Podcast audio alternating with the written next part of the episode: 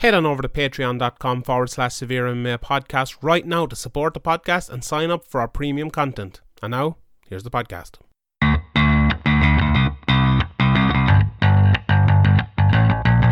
Graham McDonald is an idiot. Sean Sheehan of SevereMMA.com. He even has the audacity to call himself the quote unquote pod god. This is Severe MMA. Severe MMA. Severe MMA. Severe MMA. The Severe MMA podcast is finally here.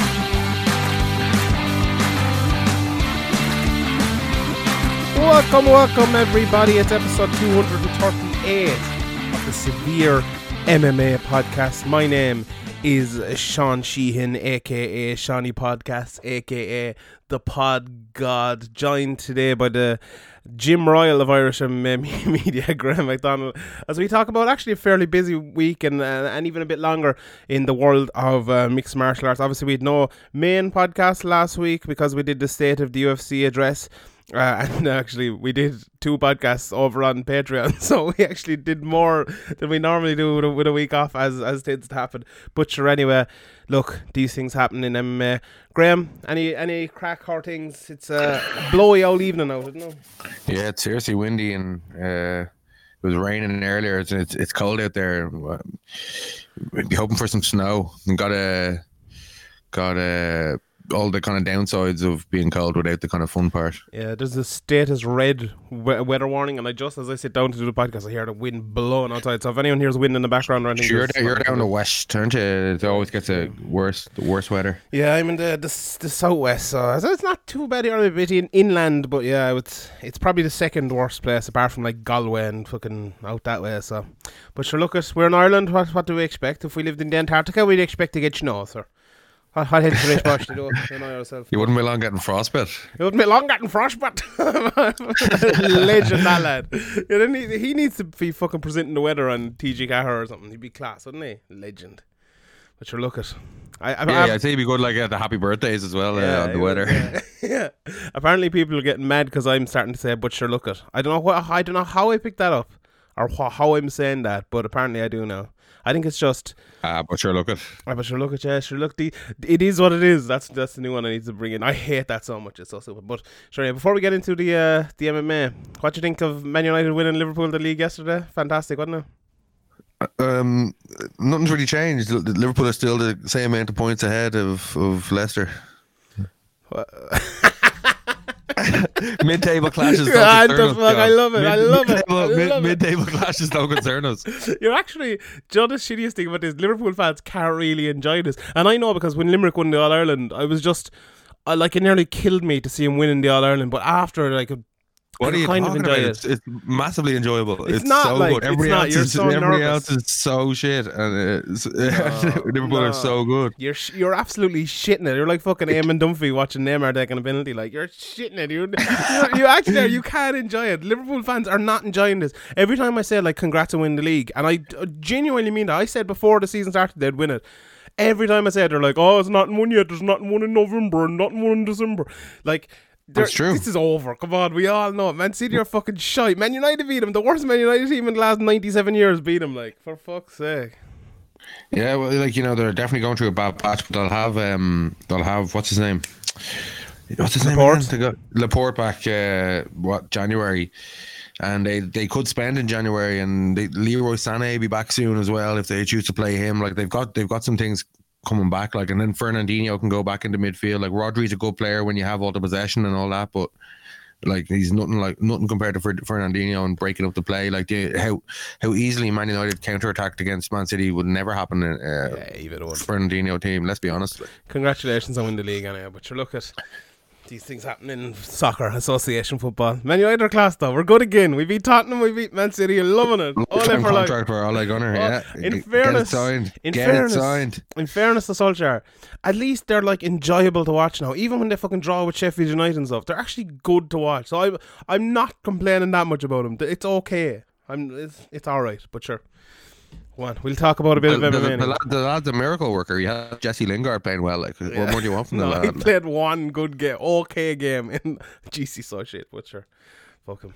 Come on, like he just he just tore uh, the best team of all time in the Premier League, did, according to most pundits last year. To shreds, Man like. Rashford. Come on. Your boy Rashford is finally coming good. Oh, Rashford though, Rashford should have had a hat trick. Like, uh, it should have been six kinda 0 like, uh, like, why did he? Oh, that was such a bad finish at, at one 0 when he went through and goal and just like passed it like several yards wide. and then he had that really good effort, kind of off the post. not Ronaldinho esque, but the the way he just kind of shifted his hips to take the shot rather than taking a step was a good little shout. bit like that. It was, yeah. But uh, you got to hit the target if you want to score, I suppose. Yeah, that's true. That's true. Speaking of hitting the target, Jairzinho Rozenstruik hit the target with four seconds left in his fight with with Alistair Overeem. Absolutely burst his face to shreds. One of the most nasty knockout injuries with a single blow we've ever seen in the history of MMA. Just absolutely mad, insane finish to a and a fight that was it was actually it reminded me a little bit of Anthony Joshua versus um versus Andy Ruiz earlier in the night. It was just kind of a, a detailed, very good, safe game plan for Alistair Overeem until it wasn't. And I suppose that's kind of the difference between MMA and, and boxing as well in, in, in some senses. Um it was mad, wasn't it? th- This fight. What what did you think of before we get into the actual fight itself and stuff? What did you think of the the actual ending and the, the finish of the fight and the way the, the referee dealt with it? Yeah, well, I think once the ref touched the touched him, it was over. Like he just kind of made sure Overeem didn't fall over before he waved his hands. I, don't- I, I think the ref did perfect. Um, I don't. I've nothing Like, wrong with. like, you- like you wave your hand is like the thing, okay, but like if the fighter's just been like had his face smashed open and he's trying to get up and trying to walk, you you kind of make sure he doesn't fall over, like you know. Yeah, I, I look. I had nothing wrong with the the stoppage. I think it should have been stopped, but the way he did it, and it wasn't a great night for Dan. and We'll get to more of that later on. But the way he he stopped it, the way he did, that's what I hate most about refereeing. That's why I always give out about Kevin McDonald, but he's improved in a bit, a bit as well. It's, the dithering and the falling over and the not knowing what you're doing, not being assertive in that position. That's why. I, that's what I absolutely hate. Like if you're if you're in that Yeah, he position, didn't really do, he didn't really do it with authority, which he should have done. But he did he did like you know first of all get his hand on the fighter uh, so he wouldn't land another blow on on Overeem or you know on the grounded opponent or the finished opponent. Mm-hmm. So he did that. Then he made sure that Overeem didn't like you know snot himself trying to stand Mm. up, and then he waved it off. he didn't wave Like, it he off just, he just kind of did it kind of awkwardly. He didn't know. wave it off until Overeem had like walked four steps over. And like at that position, it didn't look as He good was as kind of, he was as kind of propping, propping him up though, wasn't he? Kind of propping him up though, like and kind of looking at him. so. Like Overeem And then he sees that, that exploded face, and he's just like, "Oh, Overeem actually got up and walked away, and he looked didn't look that bad. I'm not saying it shouldn't have been stopped or anything, but it's. I don't know. Look, stoppages are very hard, and I don't want to criticize him that much. But just uh, everything that went on in the night was just a bad night for Daniel Miragliotta. Like those stoppages are so weird as well because I hate when fighters. Like I almost think in a position like that where a fighter walks away and the guy isn't like spark out dead on the ground where you know Overeem got up and walked away. I know he was you know falling around and everything, but in that position, when a guy walks away like that, I think you- should give the opportunity to the guy who's after getting hurt. Give him, give him a second. You know, give. And I know I, I criticize him for not doing it straight away, but away until he was touched by the ref. He was kind of just standing there, like for a split second. Then the ref touched him, and then he kind of walked away. I don't know. He was he was Like, he, definitely walking he, away. he, he, he, he didn't turn his back until after the ref had touched him. He still could have like landed a big punch on the ground there if he or went Overeem stood up if the ref hadn't Yeah, touched I him. think that I think that was the issue. The, the fact that Rozenstruik actually walked away and made it even tougher for Dan again. I don't like. I, it's grand if to do a walk away knockout when you knock someone clean out and they're unconscious on the ground. But like that, okay, he was he was definitely knocked out. Look, the fight should have been stopped. But the fact that he kept going and he was able to get up like one second later, I I I, I feel like a referee in that position, I think maybe it's something referees need to talk about. I think when a fighter walks away, that's your opportunity to give the hurt fighter an extra second. Like if they're not completely and utterly knocked out. Now maybe this isn't the best example of it because he was really really hurt, but I like that. I think that's an issue in the bigger picture rather than just this fight. When the walk away knockout thing happens, because when Rozenstruik walks away there, he's giving that referee a decision here you're stopping that fight like he's refereeing the fight at that point and that's bad that's i don't think that should be allowed like the referee should i know it's a very hard thing to do because it's a, an absolute split second you know decision to make But I feel like the referee should just step back a second in that position, see, okay, this fighter's not in danger because that guy's after walking away. Let's give him a second to see how he actually is. If he's falling around the base, if he's knocked out, then stop it. Yeah, but it's rare you see a guy walk away like when like he was touched before he walked away. uh, My recollection, anyway. So like, if a guy does, you see it sometimes with kickboxers coming in in the past where they knock a guy down and they kind of forget what's going on and they have to be kind of reminded to go to go in onto the ground to finish off. Or you have like people like Mark Hunt who who. You know, once they land a big punch and they kind of know it's sunk, then they, they just know that it's it's over. Yeah, I suppose. But And it is like really cool when you when you do. Yeah, it is. it's cool. About, like if that if that was me in that position, I think it's a smart thing to do because you're, you're Because you influence the ref it. to- to Yeah, you're as well. influencing him. Yeah, you probably should be doing it, but sure. Uh, the fight anyway itself, I suppose. It's kind of like you know in in in, in football and soccer, like if it's you think it's an offside, it looks like off. You stick the hand in the hand up, air, yeah. like it influences. It influences the the referee. Yeah, or if you're Liverpool, you just get given every decision by VAR. But uh, this fight started as as I as I predicted with uh, Overeem going for a takedown, and he went for one actually in like the first minute, didn't get it, but then got one He halfway had through some round. horrendous takedown, some horrendous double leg attempts He where he moved yeah. at super slow motion, Yeah. levels, but his trips and throws were nice. Very good, yeah. He got no takedown in the second, but he landed the big left right down to the middle and won that, that fight striking. He was just saying very defensive on the feet, keeping his hands up. Uh, in the third, he jumped. Uh, you know, that was a double leg you were talking about. I think he jumped towards the cage with a double leg. Uh, got him in the clinch, got the clinch. Uh, uh, Rozenstruik got free, uh, but Overeem landed a big knee, and he landed that left hand again. That was landing all night. Uh, he got a takedown late and uh, ground and pound for the last minute. The fourth round then I think was the closest. Overeem was landing some power shots, uh, but Rozenstruik got those big flurries. Uh, but they were all landing on the gloves. There was like nothing landing at all on Overeem. Uh, uh, I, I think actually on the broadcast, John Lennox said Overeem won all four rounds, but I think someone got the actual scorecards, and I think two judges. Uh, I think yeah, two judges had the four round for Rozenstruik, so it was one of those close rounds, and you know, depending where you're sitting uh, on the on cage side, you wouldn't, you, you know, it's hard to see what whether those strikes are landing. But to me, it didn't look like many of those strikes were landing. But in the fifth, then it was maybe a little bit similar to the to the fourth. Overeem was landing a few strikes, uh, tried to pull guard twice, and after that he seemed to get very very tired.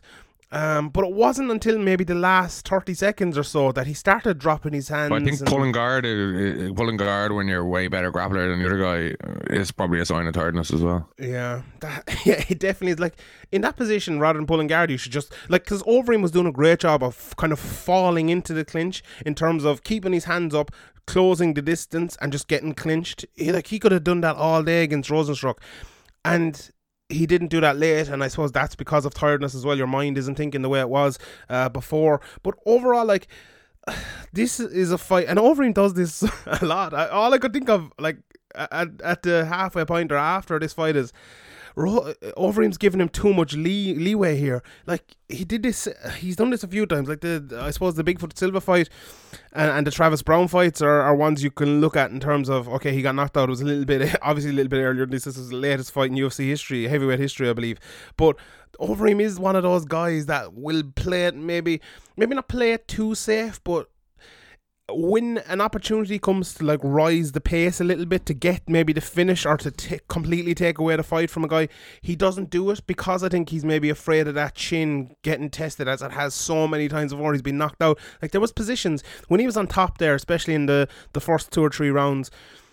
He could have finished that fight. You know, he could have sunk in a choke. He could have upped the pace a little bit. Like uh, anyone who listened to the rewatch this week knows, Rozenstruik is on the ground. He's he's you know he's like a fish up a tree. He's absolutely terrible. Like he's Yeah. he's why didn't Overeem posture up? Like, Yeah. he, eh, why didn't he just po- like you know the guy's not going to throw up a triangle or an armbar or you know what I mean? He's not going to. and he doesn't have the Derrick Lewis ability to just you from stand the up. bottom. like- He doesn't know what he's doing. He didn't even know how to shrimp properly, and he didn't. He didn't know. He didn't know what he was doing on the ground. He was just kind of riding it out, waiting. It worked out brilliantly for him. Like he just waited it out, got it on the feet, and finished it just in time. But for Overeem, he, he could have done a lot more damage uh, on top. yeah. Um, and I don't really know why he didn't. He's playing. He like he's kind of gone from reckless to to safe to too safe. hmm Yeah, I, I definitely agree with that. Like, I, I've no, I've no problem with being too safe on the feet against someone like Rozenstruik, but as you say on the ground, like, like maybe people haven't gone back and watched that Rozenstruik fight, and I did it this week purposely to so I remembered it correctly. You know, just so I could remember that I wasn't just oh I saw this guy once and I think oh he's not great and that's just going to be my opinion forever. I went back and I watched it and saw like he had improved a little bit in this. I don't think his takedown defense against the cage was as bad as it was in that uh, Junior Albini fight. he was. Sorry, as I die, he was absolutely horrendous in that fight. He wasn't as bad, you know. He stopped a few takedowns from Overeem in this fight, but on the ground, as I said, just just horrendous. Like the thing about Rozenstruik as well, though, and to, to give him a lot of credit, and I, uh, who was a Paul Felder and kept saying it on the on the broadcast that he's just so comfortable on the feet and so relaxed. Like if that fight had, had gone four seconds longer, we I'd be on here saying he's too relaxed, and he I, I'm probably still saying he was too relaxed because he got into a way too passive. Yeah, Yeah, a he was rhythm of way too just throwing passive. Uh, like when Overeem was visibly tired, even up until the last five seconds, he Yeah. didn't go for it. Yeah, yeah, and that's when you get into that position against someone like an Overeem, you have to t- take those chances, like, because you're not gonna, you're not always gonna knock him out with four seconds left on the clock, like. But look, it was. I, tweeted last night. A lot of guys who are, are like Yeah. an Overeem situation where they're up several rounds, in, in, in most people's minds, in his mind, most people would even just circle away and just not even let you mount an attack, just refused to engage. Mm-hmm. Like you see that, what was it, the the, the boxing? Like you see Ruiz, like let's come on, let's go. Yeah, Joshua and, uh, didn't, yeah. Josh was just like absolutely not, mate. Like Yeah. I literally did all his work. Like what are you talking about? Yeah, that's true. And uh, like we, we criticized him for being too safe, but I don't think he was safe enough in, in the last thirty seconds. But I think that was with tiredness too. But Rozenstruik did a great just job. I think sometimes sometimes at the end of rounds or the end of fights when you hear the 10 second clapper, it's like, oh, it's done. it's over. Yeah, Some guys you kind of see them like you know they, they kind of stop doing their game plan. They just kind of do something different. yeah, that's very true. But uh, like the the way Rozenstruik actually finished it, it reminded me a little bit of Pettis against Wonderboy. Not the exact same situation, obviously, because Pettis said he's back against the cage, but.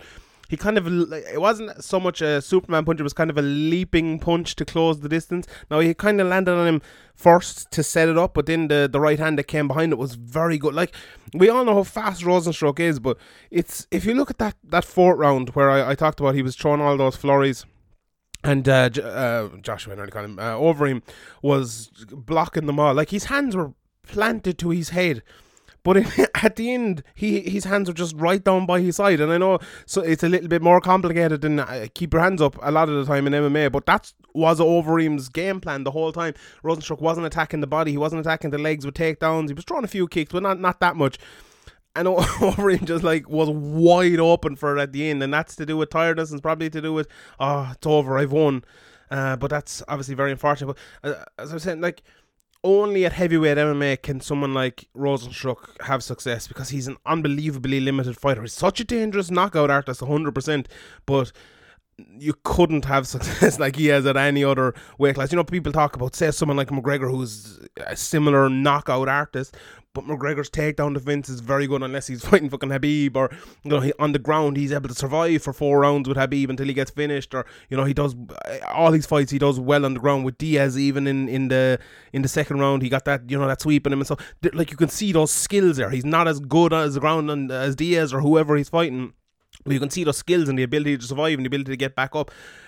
Rozenstruik doesn't have that. Like Overeem's a very good ground fighter, but he's not, you know, he's not Werdum or he's not, you know, Daniel Cormier or something like that, who's a strong wrestler, strong jiu-jitsu player, and he got destroyed by him. So he's a lot of work to do. Uh, maybe the Francis Ngannou fight's actually a good fight for him because there will probably won't be much uh, ground fighting in that fight. So I'm, lo- I'm looking forward to seeing that. Hopefully, uh, if it happens. But all in all, this card was just pretty insane to be honest from from start to finish.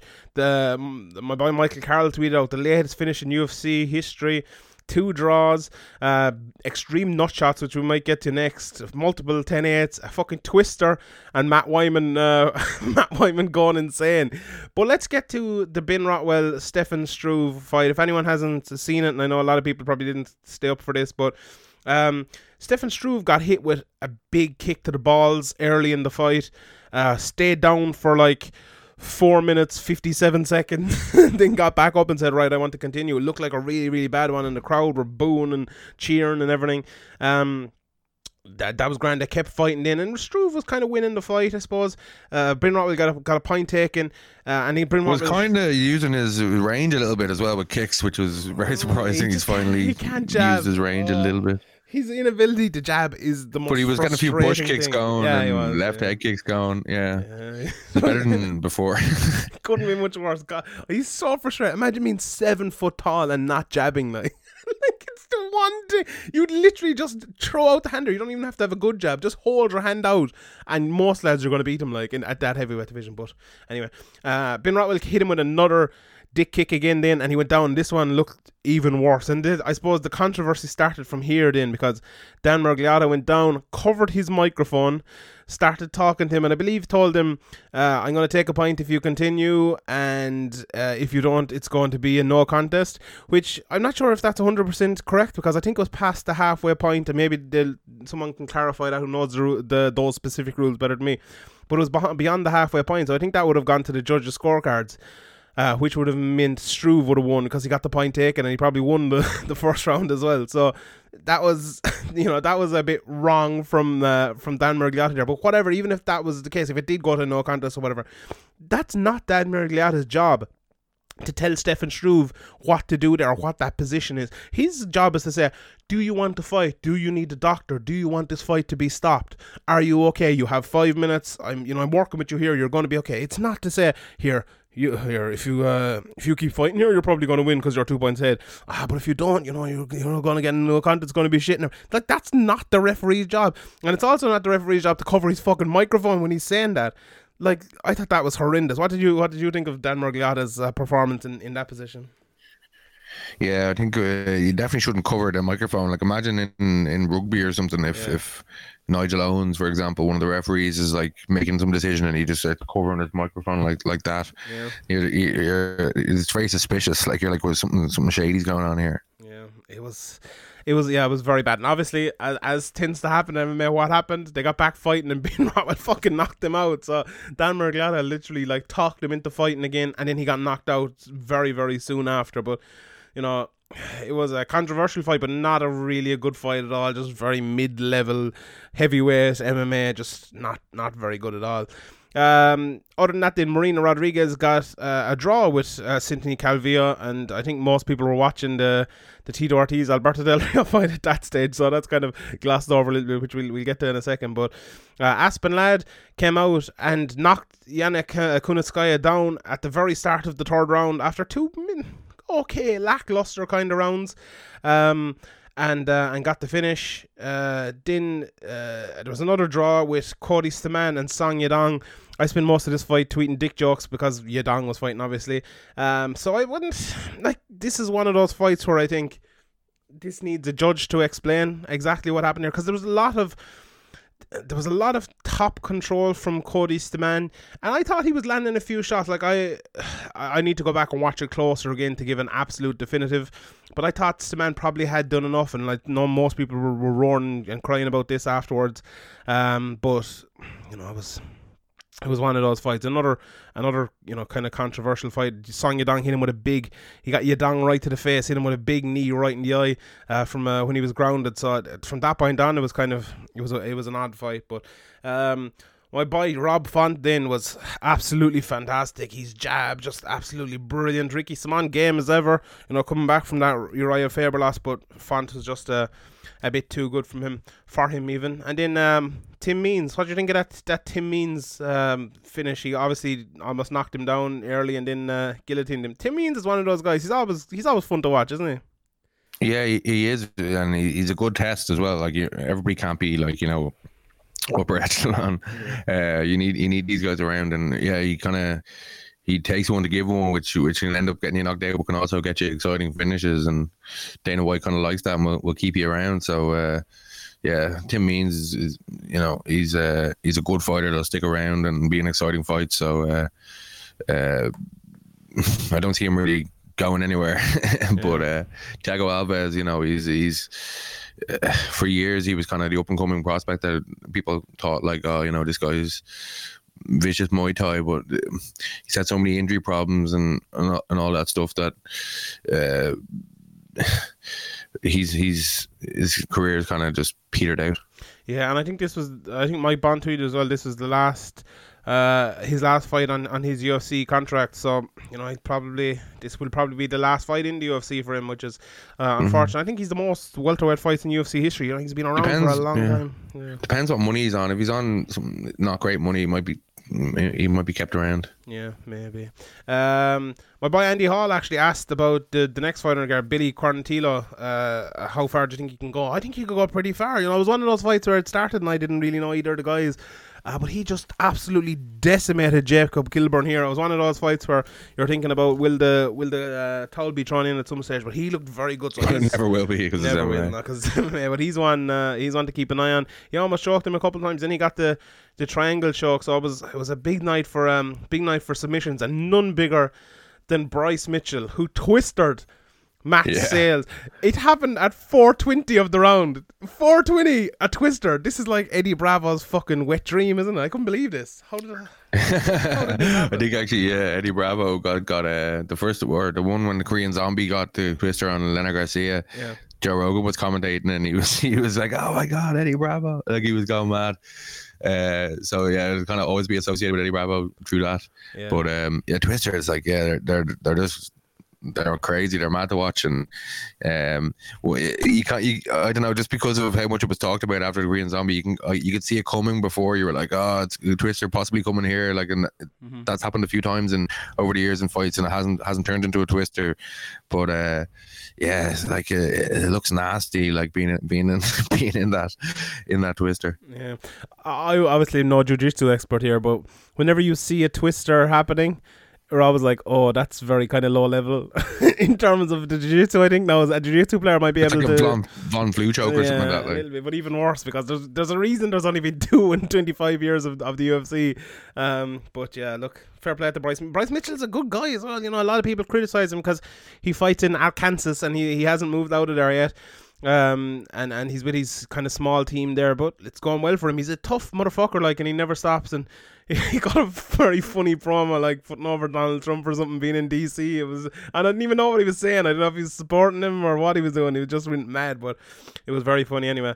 Um, didn't Joe Solecki beat Matt Wiman, the, the ghost of Matt Wiman, gone full fucking BJ Penn here? He looks so bad. Bellator will probably match him with Michael Venom Page for his next fight. So, uh, just absolutely fucking horrendous. I'm like, it was one of the, it was BJ Penn levels of bad. Like, I couldn't believe it. Like, you can't take four or five years off of MMA and expect to come back to fight, uh, you know, Especially when like you were never that good in the first place. Like. he was all right, like, but this was like a time But, like, machine you- back to yeah, you're not some like you know best of all time coming like GSP coming back after three years or something. You know what I mean? Yeah, that's very true. But yeah, Matt Wiman won't fight in the UFC again after this. I, I can't see it unless he's some unbreakable contract or something. But yeah, this, this was this was very very bad. Uh, and then one of the fucking knockouts of the year came from Virna Jandiroba, who knocked fucking or no, but it was um. No, sorry, yeah, that was the, the submission, the rear naked choke. It was uh, Mahmoud uh, Muradov who knocked out Trevor Smith with the big KO punched him, knocked his fucking face, his mouth uh, mouth shield, what's it called? Mouth shield, gum shield into the fucking uh, as Robbie Fox put it, the seventeenth row, just absolutely smashed him to pieces. One uh, without a shadow of a doubt, one of the knockouts of the year. You know, probably submission of the year as well, but the twister in this uh, card. So all in all, a, a pretty uh, a pretty mad night of fights. Um, and before we move on, maybe Yeah, to, like on. the, walk offness of it as well makes it Yeah. the knockout better, as we were talking about earlier. It was fantastic.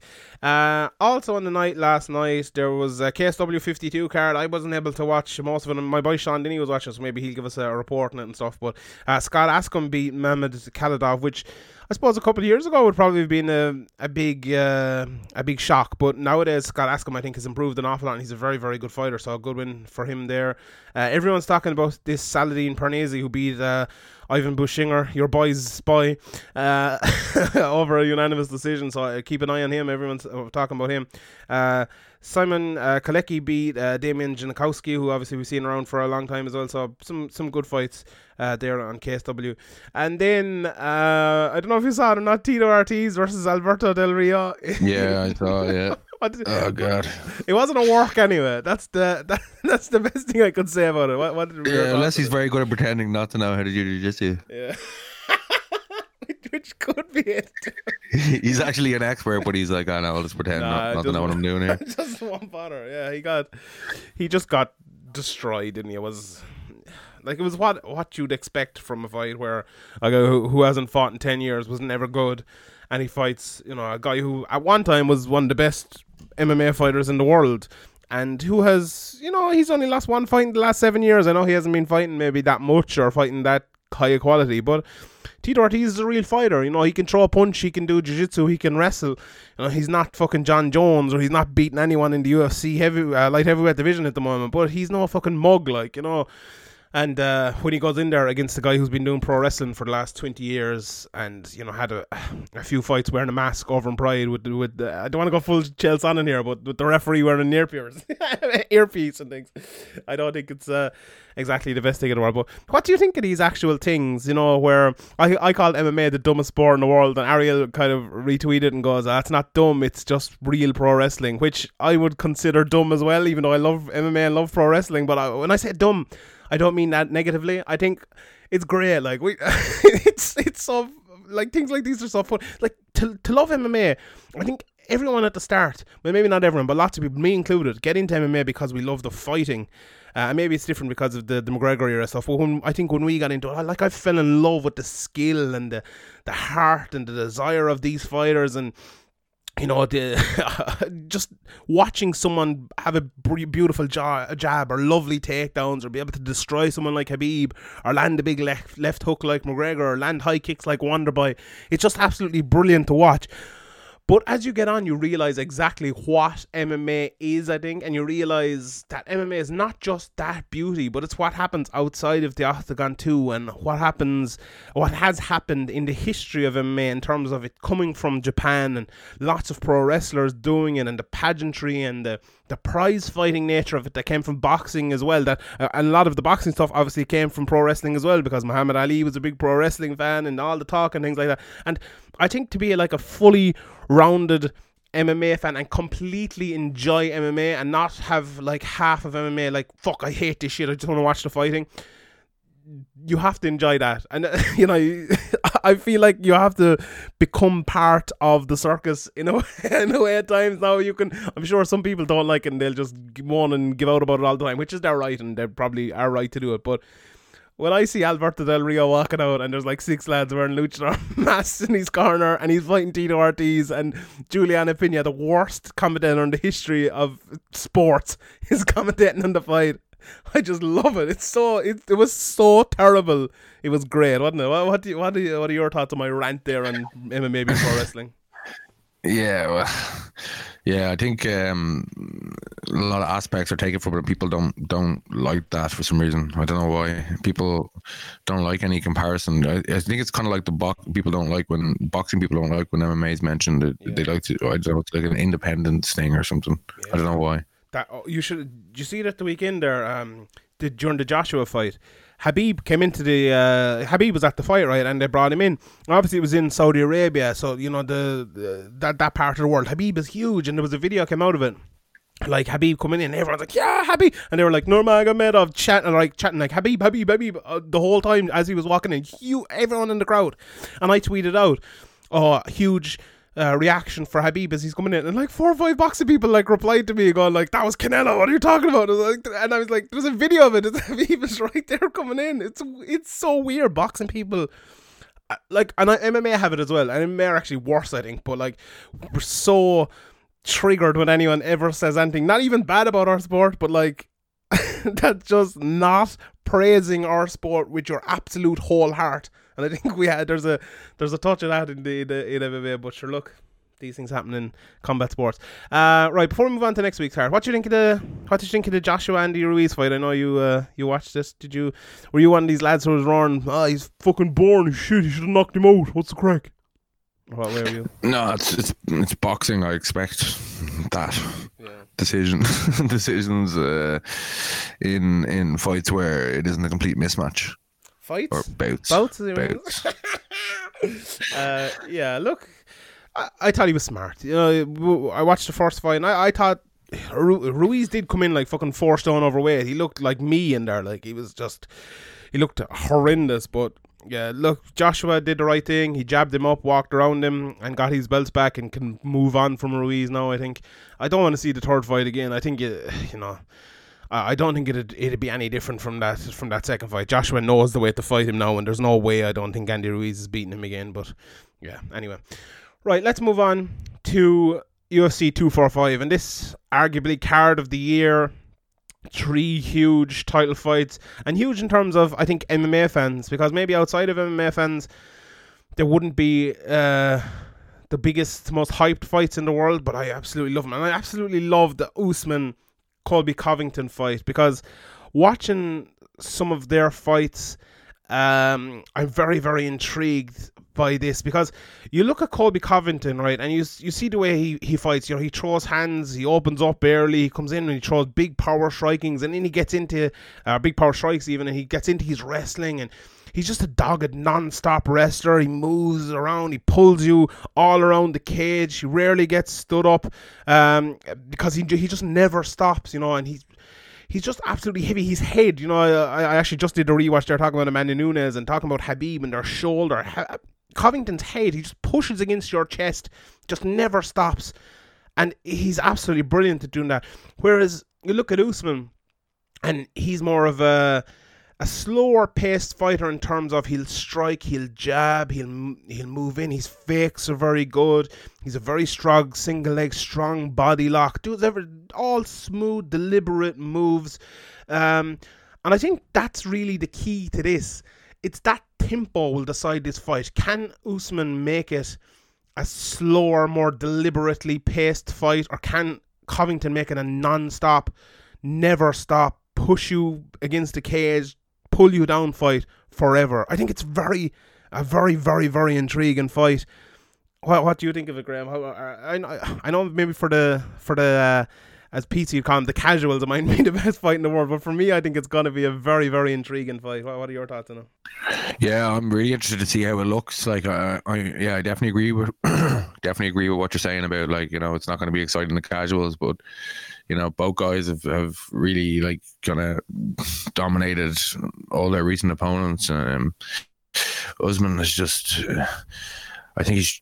I think he might be just a little bit better of a wrestler, uh, maybe stronger. Uh, it's, it's really hard to judge though because Covington is improving as well. Both of them are improving, and both of them are have been really dominant. Haven't really been challenged in the wrestling that much. Like, in you know, uh, Usman went out there against Maia and kind of just flattened him. Mm-hmm. Went out there against dos Anjos, did the same. Tyron Woodley. I think the the the Covington Maia fight was was similar as well. Like that's kind of the, the common opponent you can look at. Mm-hmm. But uh, dos Anjos is kind of another one, but he's he's kind of smaller. You'd expect both guys to dominate him, but mm-hmm. I, do, I, do, I just expect.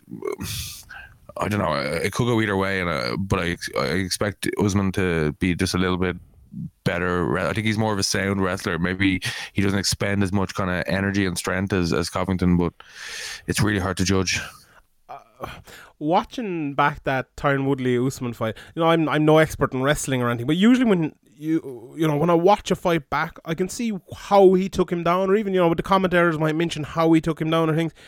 But watching that Usman Woodley fight, I, I can't get my head around how he just dominated him so easily. Whether and I, I don't like saying it, but I feel like it was a bad night for Woodley, you know, because it was just so easy. And look, Ted not away from it. He had the smart game plan. He did very well to close the distance and push Woodley in there. But the way he just, he literally just caught the single leg and took him down all night.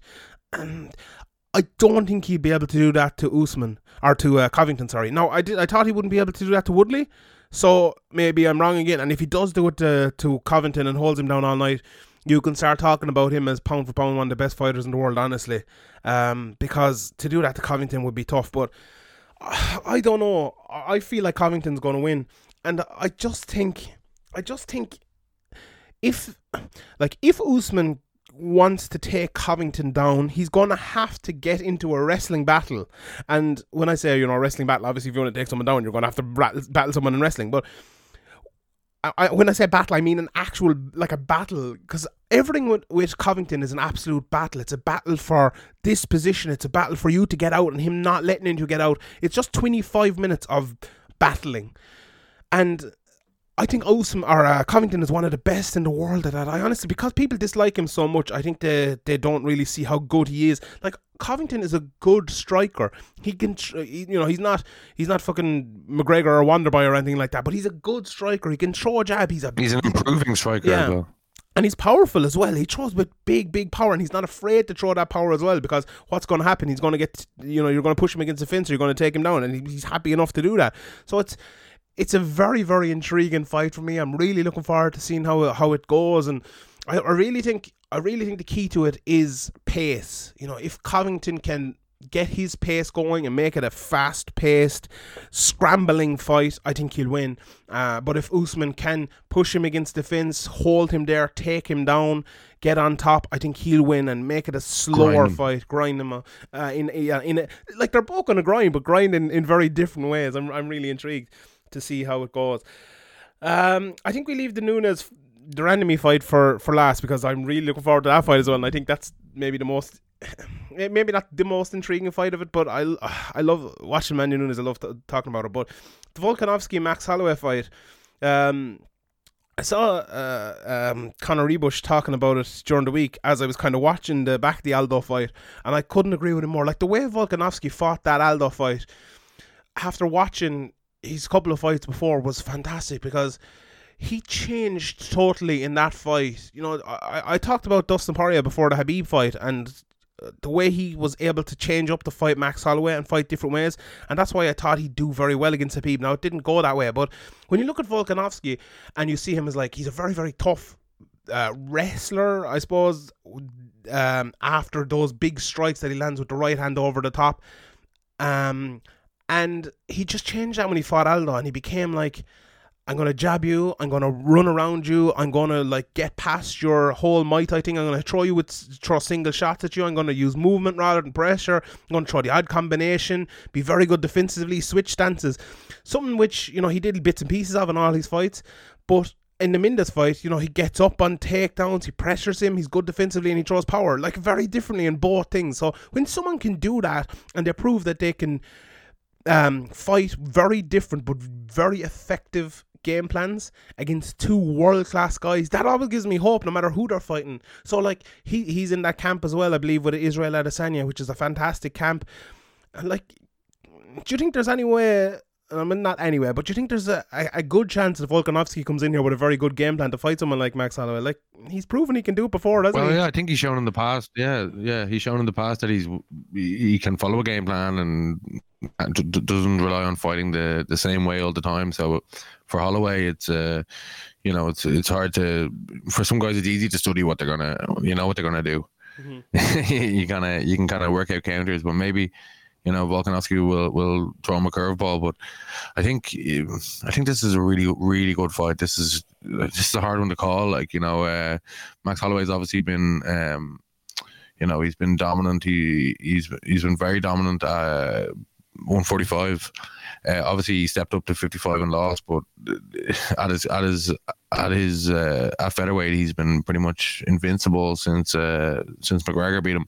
So uh, it's hard to pick against him at this weight, but this is a very difficult puzzle to solve, and Volkanovski can can can can catch him here, but I don't know. Max Holloway's relentlessness, like I, I'm kind of, I'm kind of, I think Max Holloway's over that whole incident where he looked terrible, but it's kind of in the back, lingering in the back of my mind. We haven't seen him fight really.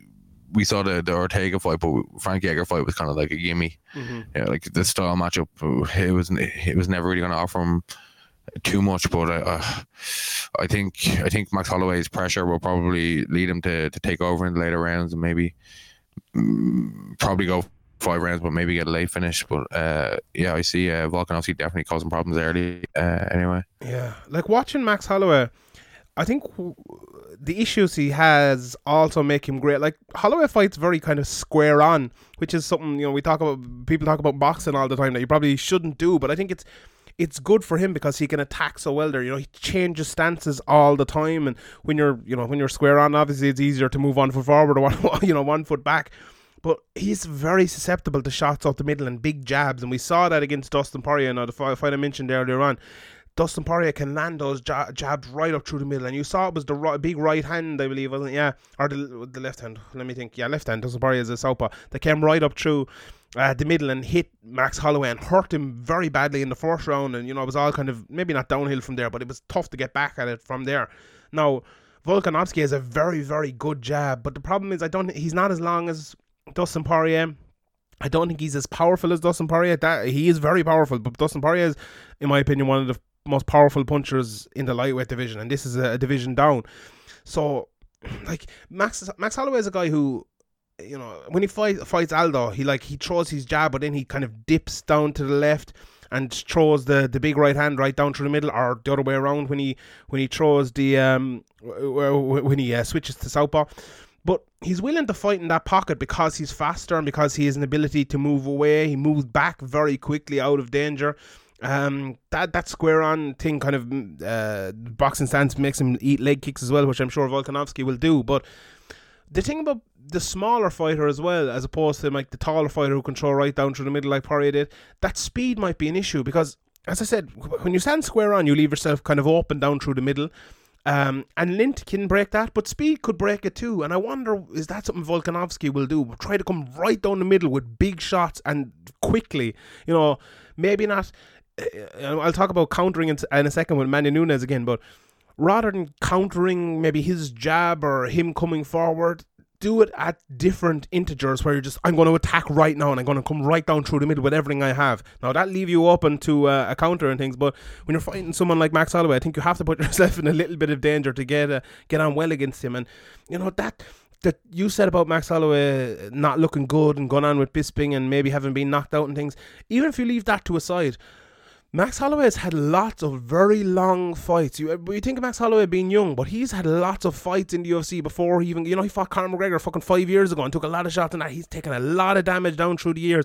And no matter how good you are, there's only a certain amount of damage you can take. I even remember, yeah, I remember in the the, the lead the lead up to him when he signed to for Poirier in the UFC, and there was a few videos online of his his fights in Hawaii. Uh, and it, like you know he was the same style. It was like just kind of with less defense, where he was kind of wading in, throwing a lot of punches and taking a lot of punches. So even even with his amount of cage time in the UFC, you can you know he he wasn't. um he was taking a lot of shots from a from a, a lot of not a lot of shots, but a lot of yeah a lot of shots from a, a young. Uh, some guys can be 28 and be you know in their peak, and other guys can be you know uh, 35. It just depends on how much kind of damage and how much cage time and gym time and all that stuff that you've you've put on your body. Yeah, that that is very true. Yeah, and I suppose that's that's definitely the case with Holloway. So you know, will it will it catch up in this fight? Who knows? But uh, I, I think he'll probably just about win. I think he'll be a bit more careful defensively because he'll know the the speed and, and the power of Volkanovski right down through the middle. And you know, there's there's a certain thing to say that you know Holloway needs to fight that way because that's why he's very good, but he that's early as well. I think you know he got, got caught early against um uh, against Poirier that way, but I think the longer the fight goes, um, Max Holloway picks up steam and goes forward and pressures more, and I think that actually benefits him more because he you know he is very good in that sort of fight. Um, but it all comes down to Volkanovski. Like if if Volkanovski, maybe Volkanovski's better in that sort of fight. We we like we we've seen him, but against someone as good as Par, uh, Holloway in that sort of fight, like against Aldo, he fought someone you know up there is uh, nearly as good. Uh, but it was a very different sort of fight where he was jabbing him and picking him off against Chad Mendes. It was a different sort of fight as well. He got into a bit of a war with Chad Mendes and he did well in that. And he looked a bit tired at times, so five rounds might be an issue here as well. But um, yeah, look, I'd, I'd have to favour Holloway, but I wouldn't be at all surprised if if Volkanovski did this. But um, then the, third fight, uh, third title fight anyway, and there's a few more fights obviously we'll talk about as well. Amanda Nunes versus Germaine de Randamie. Watching watching tape on Amanda Nunes, she's just such a very very good fighter. Like she's watching her versus Holly Holmes. She's so deliberate and she just waits for that shot. She throws with huge power, which also you know these days is very good for the the judges. She puts herself in a little bit of danger. Uh, because she throws so hard, like Amanda Nunes, those leg kicks she throws so hard, like uh, it's it's tough to watch sometimes because you're just thinking, fucking, she going Anderson Silva herself here. Because if someone checks one of those leg kicks, it you know it's it's very dangerous. Hopefully that never fucking happens, but that's something you probably have to take into consideration as well. But like I, think her her fakes and the way she moves her front hand slowly coming in and she attack like the, the best part about Amanda Nunes is the, the way she attacks at odd times. Like you see a lot of fighters and like that that Holly Holm fight and other fights as well. She fights maybe off uh, the back foot where she kind of circles around and lets you pressure her a little bit. But mostly when most of the times when people do that, they attack uh, with a combination from something you've thrown. So like you throw a jab at them, they'll come over the top. Like let's say like Bisping against Luke Rockhold, he came over the top with the left hook, countering a shot from Luke Rockhold. Amanda Nunes attacks at odd times. So she doesn't wait for you to throw. She attacks from a countering position with an attack of her own. And that's very difficult to deal with because most of the time when you're attacking like that, you're watching for the counters. But when you're attacking like that against Amanda Nunes, you're watching for the counters, but you're also watching for her attacks from that position. And she can afford to do that because she's so athletic, she's so fast, she's so strong, she's so defensively good. So it leads to a position where you're afraid to throw shots because she's going to counter you, but then you're also waiting for her to attack from that position. So you're Amanda Nunes is really a tough proposition to fight against because what are you supposed to do? And if you let if you just back up and let her pressure you in, she's probably the best we've ever seen uh, in women's MMA at doing that. She just the pace she puts on, the ferocity with which she hits is just it's just unbelievable. And she you know she almost forces her opponent into an, a fight which they don't want to be in, and you know she's brilliant at it. When whereas yeah, yeah go on. de though is good at staying composed, and she's big and strong, kind of can fight her game, and is dangerous as well. But mm-hmm. as you said, Amanda Nunes is just so well rounded, and um, but maybe you know she she can be a little bit kind of you know let herself get hit to to to land to get inside and that can be dangerous against somebody with the striking ability of de Randamie and uh, like uh, she's she, she's finished people before. She's she's no mug. She's been five rounds uh, in the UFC before as well. So uh, like at the top of the division, like there's not many harder matchups than de Randamie for for Nunes. Like uh, she she could be the most difficult matchup, but uh, I still see Amanda Nunes being too well rounded and uh, just probably probably won't won't have it all all her own way. She'll probably have to eat some shots to, to get it done. But I I see Amanda Nunes winning. It's very hard to pick against Amanda Nunes. Yeah, I, agree. Uh, look, de Randamie is very good, as you said. She's smooth on her feet. She kind of slides in and out of distance. She throws, she plants her feet and she throws shots, which is, as you said, is dangerous against uh, Amanda Nunes. She's good takedown defense at, at times as well. Um, and she's dangerous from the break with big elbows, as we saw against Holly Holm after the after the bell a couple of times. Um, but yeah, look, haven't watched her first fight again. Yeah, she's able to fight long if she gets into her yeah, groove as well. That's true. I, I haven't watched the first fight again. It's obviously a long time ago, but there was a strength disparity for Amanda Nunes, and you know, someone Amanda Nunes sometimes we forget is her grappling and her ability to grapple. She's a fantastic on the ground, so I could see her very easily going out here pushing de Randamie against the cage as well and taking her down. Uh, she ended the last fight from Mount with big elbows, ground and pound, uh, so I could see that happening again. Uh, but yeah, I, I definitely pick uh, I definitely pick Amanda Nunes here. But uh, elsewhere on the card, we have. Um, I suppose we go from the the bottom to the to the top. Jess Eye is back here, and uh, Niall McGrath's uh, favorite fighter. Uh, she's fighting Viviane Araujo. We have uh, Brandon uh, Moreno versus Kai Kara France. Very good fi- flyweight fight there. I really like that. Your boy Daniel Teymur is back. Matt Brown against Ben Saunders. What a fight that is. Ben Saunders will probably come out win the first thirty seconds and then get knocked out as he always does. Ketlen Vieira against Irene Aldana. Love that fight. Ketlen Vieira is probably the, the next contender for the for the featherweight or for the bantamweight title. Sorry, uh, so she could be setting up uh, a title fight with Amanda Nunes here if she can beat Irene Aldana. Mike Perry against Geoff Neal. What a banger that's going to be. Absolutely fantastic. And in the, the two uh, bantamweight fights on the main card between Petr Yan and Uriah Faber and Marlon Moraes and Jose Aldo Jr. Um, first of all, Yan against Faber this is just going to be an absolute drubbing for Peter Yan, isn't it? Like it's hard to see Uriah Faber not getting absolutely destroyed here, isn't it? Yeah, yeah, it's a real uh, showcase fight for Peter Yan, and if he doesn't go out there and style on Uriah Faber, it'll it'll be a disappointment. Mm-hmm. Um, I suppose it's a good name for him. Like you know, uh, his record is brilliant, but in terms of you know, uh, mainstream names. He doesn't really have that on his record. He has John Dodson and Jimmy Rivera, but the casuals they haven't heard They haven't heard of, him, uh, of most of the, most of the guys on his record. So um, Faber will be a kind of if he can go out there and style on Faber, will be good for him. But for Faber, it's it's it's a terrible matchup. Um, it's just a payday, I suppose. Yeah. I'm amazed he took this fight. Like I, I think I said it at the time. Like he, Henry Cejudo was calling him out, and there was other names calling him out as well, which would have been maybe main events or big, maybe not big money fights, but big fights. But instead, he decides to take Petr Yan, who's like the best prospect coming through in the division. Just a horrible style matchup for you because he's a good wrestler with good takedown defense, who is a fantastic boxer, which has always been a, a big problem for, uh, been a big problem for your IFA, obviously. But um, like I just I just see Yan walking through him here to be honest, landing his jab, landing big shots, probably hurting Uriah Faber. And you know, Faber's always been unbelievably tough, so he might hang in there. And you know, Yan is is a guy as well who'll play it a little bit safe, I suppose, intelligently.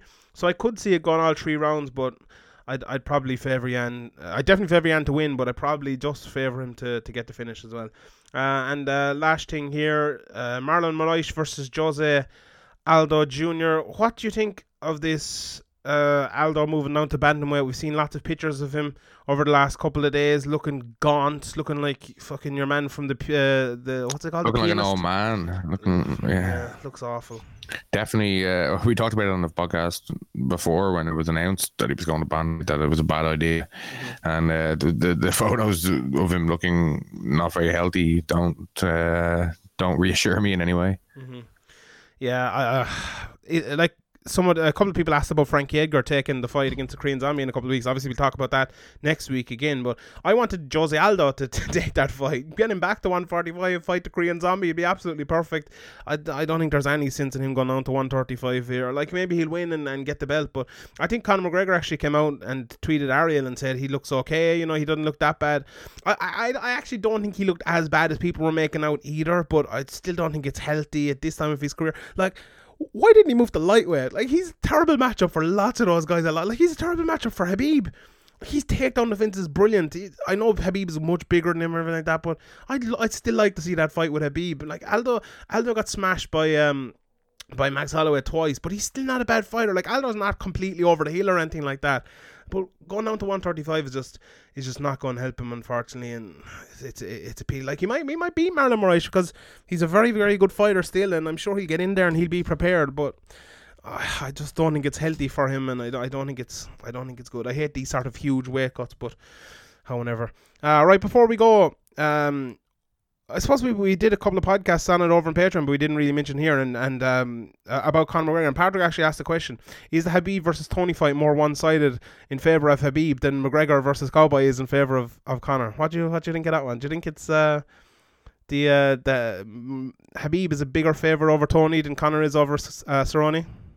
um uh, the bookies are probably not but um uh yeah, I think both are like I'm pretty clear uh, who I think is going to win both, but um, big upset for in my mind for either Tony or Cowboy to to win. Yeah, look, I I, I probably agree. Uh, yeah, I think I think they'll both win, but like. It, it's good to see McGregor coming back. I suppose you know we talked about it over and over on the podcast before. Um, that you know there's talks of Masvidal coming up next, maybe for him, or maybe Habib as well. Dana White saying it, but look, he's coming back with the the Cerrone fight, and it's funny because I said he should take three fights and maybe you know fight Cerrone, fight go up and fight someone, uh, you know Gaethje or someone, and maybe didn't fight Habib if he wants to do it that way. Um, and you know those plans could go out the window quickly if he gets a win against Cerrone. But I think this is the right fight to come back to, uh, and I've been saying it for months. You know, lots of people are jumping on the bandwagon saying saying it now as well. But uh, I think it's smart to take it a more slow road. If you jump straight back in against Habib, it'd make him as much money as he possibly could. But if he wants to get back to being the best fighter in the world, this is this is the right way of doing it. And I suppose we don't have that long to wait. It's what the the 8th of December now, and it's the 18th of January the fight's happening. So Six weeks. Yeah. yeah, not not too bad. The same weekend as uh, Liverpool versus Man United. So what a weekend of sports that's going to be. But um, yeah, we're having a few technical difficulties here, so I think we better wrap up the, wrap up the podcast at this stage. I'll answer all your questions over on um, over on Patreon. Now, do you know what? We'll make the Q and A free this week, so everyone can listen to it because of the technical difficulties we've had here. So that'll be out Tuesday morning. Everyone will be able to listen to it. Go over to Patreon.com forward slash Severe Med Podcast. And if you wanna if you wanna sign up, uh, you can sign up there as well. If even if you go to severemed.com forward slash points, it's the price of a pint a month. So